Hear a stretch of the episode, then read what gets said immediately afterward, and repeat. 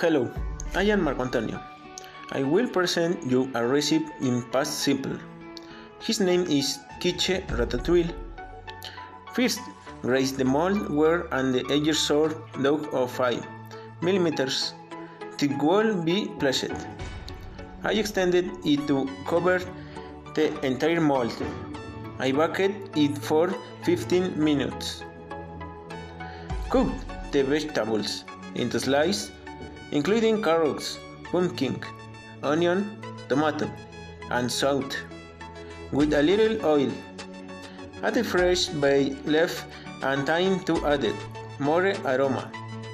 Add salt and black pepper to flavor. I placed the vegetable in a circle on top of the dough. Add cheese and chopped parsley. Put it back in the oven for 5 minutes. At the end, I cut it and separate a portion to the plate. Thank you for listening.